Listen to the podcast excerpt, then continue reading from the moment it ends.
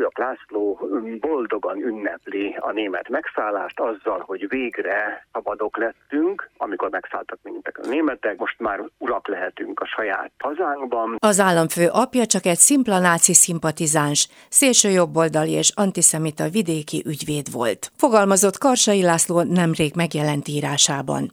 Klubrádiónknak is nyilatkozott erről. Breaking, a Klubrádió hírpodcastje. Elbúcsúztatták Alexei Navalnyit, Oroszország legismertebb ellenzéki vezetőjét. Felesége a gyászszertartáson úgy fogalmazott, nem biztos abban, hogy lesz ereje folytatni az ő munkáját. Áder János huga beperli Gyénimet Erzsébetet és Dobrev Klárát, mert szerinte valótlant állítottak róla a Bicskei Gyermekotthonban történtek kapcsán. Itt a Breaking, a Klubrádió hírpodcastja. A mikrofonnál Csernyánszki Judit. Jó napot kívánok! Az államelnök apja csak egy szimpla náci szimpatizáns, szélsőjobboldali és antiszemita vidéki ügyvéd volt, nem a kommunista terror ártatlan áldozata, írta Karsai László a HVK 376-on megjelent írásában. Klubrádiónknak is nyilatkozott erről. Egy párt tagságát tekintve meglehetősen jelentéktelen, kicsinyke, de annál lelkesebb náci barát pártnak a megyevezetője 44. június 17-én zászlóbontás címmel írta az államelnök nek az édesapja ezt a cikket, és toborozza az embereket a pártjába. A cikk megjelenésének a napján már zsidók nincsenek Ékesfehérváron, deportálták őket. Ez a harmadik tisztogatási akció keretében, és a Súlyok László boldogan ünnepli a német megszállást azzal, hogy végre szabadok lettünk, amikor megszálltak minket a németek, most már urak lehetünk a saját hazánkban. Ez egy ö, nagyon ostoba, nagyon antiszemita, nagyon német barát cikk.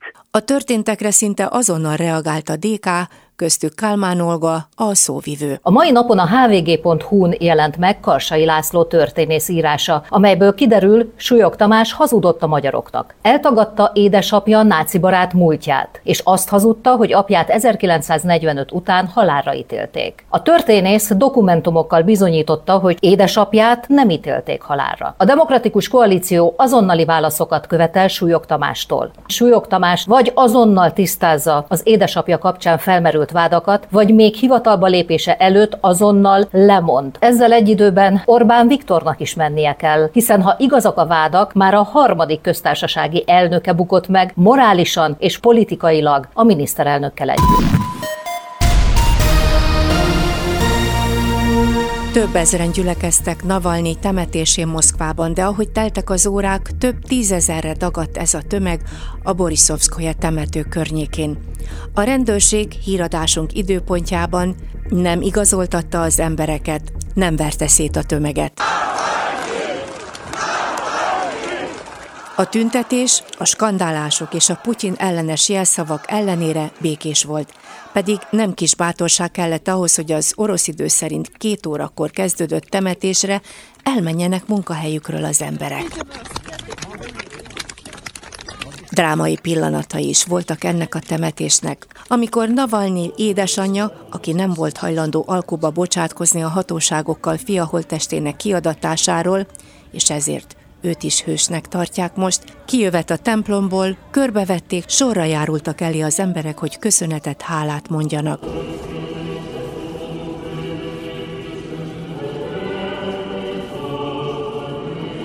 Boris Nagyizgyin, a Putyinnal szemben indult elnökjelölt, akit végül kizártak formai kifogásokra hivatkozva a versenyből, szintén részt vett a szertartáson. Köszönöm a 26 év tökéletes boldogságot neked, így búcsúzott Júlia a férjétől, és ebben megköszönte az utolsó három év boldogságát is, ami már szenvedésekkel volt teli. Utalt itt Alexei megmérgezésére, gyógyulásának hónapjaira Németországban, majd arra, hogy hazatérve a reptérről egyenesen a zárkába vitték, s pár hónapja az északi sarköröm túl kegyetlen körülmények között tartották büntetőtelepen. Júlia úgy fogalmazott, nem csak támogattál engem mindenben, de még a börtönből is meg tudtál nevettetni. Nem tudom, hogy fogok élni nélküled, de megpróbállak így is boldogá tenni, hogy büszke lehess rám. De nem tudom, képes leszek-e erre. Megpróbálom minden esetre. Egy napon egészen biztosan újra találkozunk, és akkor sokat fogok neked mesélni mindenről.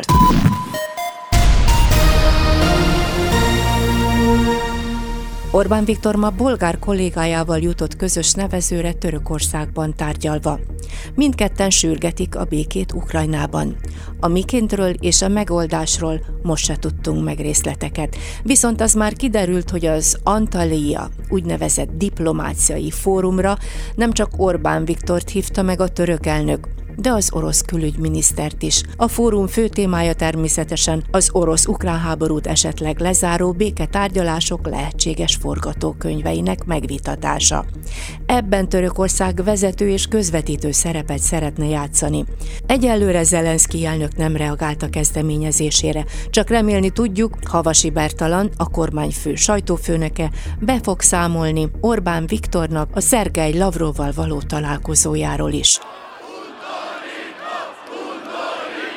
Pert indít Áder János Huga, Gyénémet Erzsébet és Dobrev Klára a DK politikusai ellen a Bicskei gyermekotthonban történtek miatt. Az állami rádió reggeli műsorában Áder János felidézte, Gyénémet Erzsébet azzal vádolta meg a hugát, hogy 2011-ben, amikor először merült fel a gyanúja, hogy a Bicskei gyermekotthon vezetője pedofil cselekményt követel, huga tudomás szerzett az ügyről és nem tett semmit. Továbbá jutalomból a hallgatásért előléptették, és államtitkár lett. Ez egy rágalmazó kijelentés, hazugság, minden valóság alapot nélkülöz, mondta a volt államfő közölve, ezért két pert indítanak rágalmazásért és személyiségi jog megsértése Nem címén. megfigyelőket, szakpszichológusokat, revizorokat küldtek, hanem egy bronz érdemkeresztet. amikor hazaértem, Varga Judit ex másfél órán át a partizánban ül, és belső szarságokat tereget. A helyzetre jellemző, hogy a mesterséges intelligencia által kreált videó kereng az éterben, ne dőljenek be, itt lejáratják nem csak Orbánt, de Magyar Pétert is. Aki egyébként a március 15-i ünnepségre, tüntetésre agitál, részleteket nem osztott meg terveiről. Viszont gyűjteni kezdte táborát. Erre utal, támogatást kér, önkéntesek segítségét, és ehhez egy e-mail címet is megadott. Kisé ellentmondásosnak tűnik, hisz pár napja egy nagy videós interjúban arról beszélt, nem tör politikai babírokra. De az is igaz, számtalanszor elmondta, szükség van egy új konzervatív táborra, amely a jelenlegi rendszert nem érteti.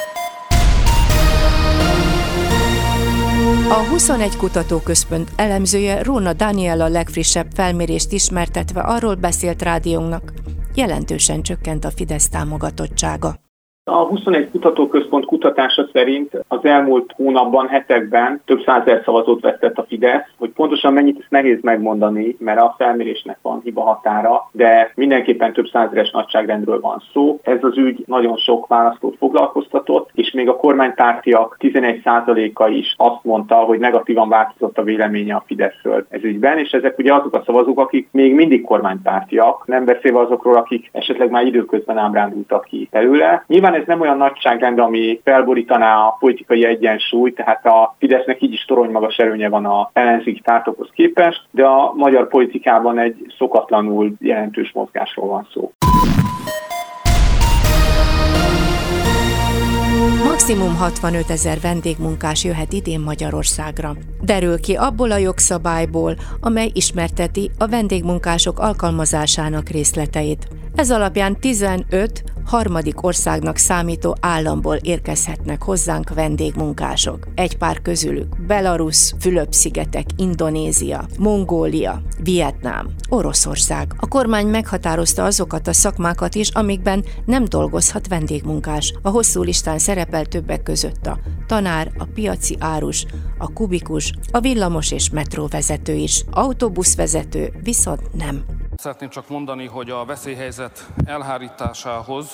És a következményének felszámolásához szükséges jogkört. Négy éve élünk veszélyhelyzetben, és a kormány szándékai szerint ez még jó ideig így is marad. Egy múlt héten társadalmi egyeztetésre bocsátott törvénytervezet szerint a veszélyhelyzetet 2024. november 19-ig újra meghosszabbítanák. Indokuk a szomszédos országban fennálló fegyveres konfliktus, illetve a humanitárius katasztrófa magyarországi következményeinek az elhárítása és kezelése. Hogy a veszélyhelyzet miképp kezeli ezt a válságot, ahogy eddig, várhatóan a jövőben sem tudjuk meg. Közös javaslattal fordult az igazságügy minisztériumhoz az Amnesty International Magyarország, az Ötvös Károly Intézet és a Magyar Helsinki Bizottság, mert tarthatatlan a veszélyhelyzetre vonatkozó mostani szabályozás. Miniszterelnök úr, tudja melyik a legveszélyesebb vírus? Az, amelyik korlátlan ideig akar érősködni a nemzet testén.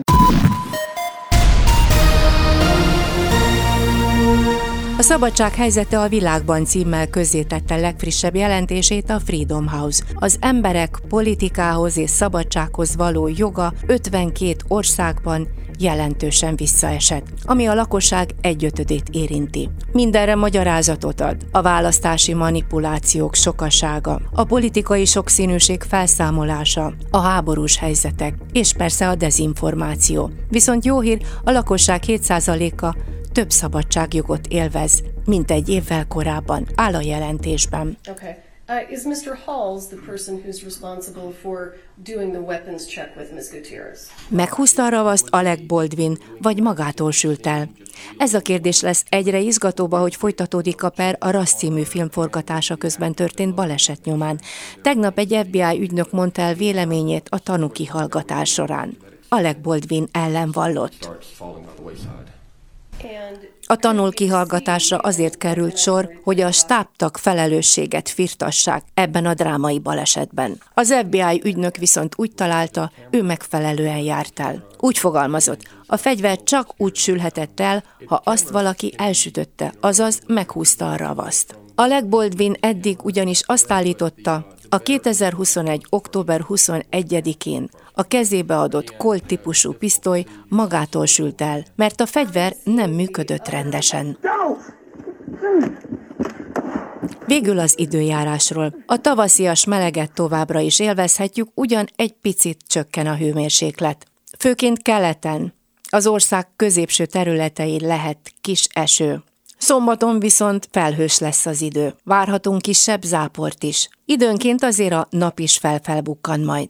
A szombat reggeli hőmérséklet 6 és 10 fok körül várható, délutára pedig 15 fokra is felugorhat a hőmérséklet.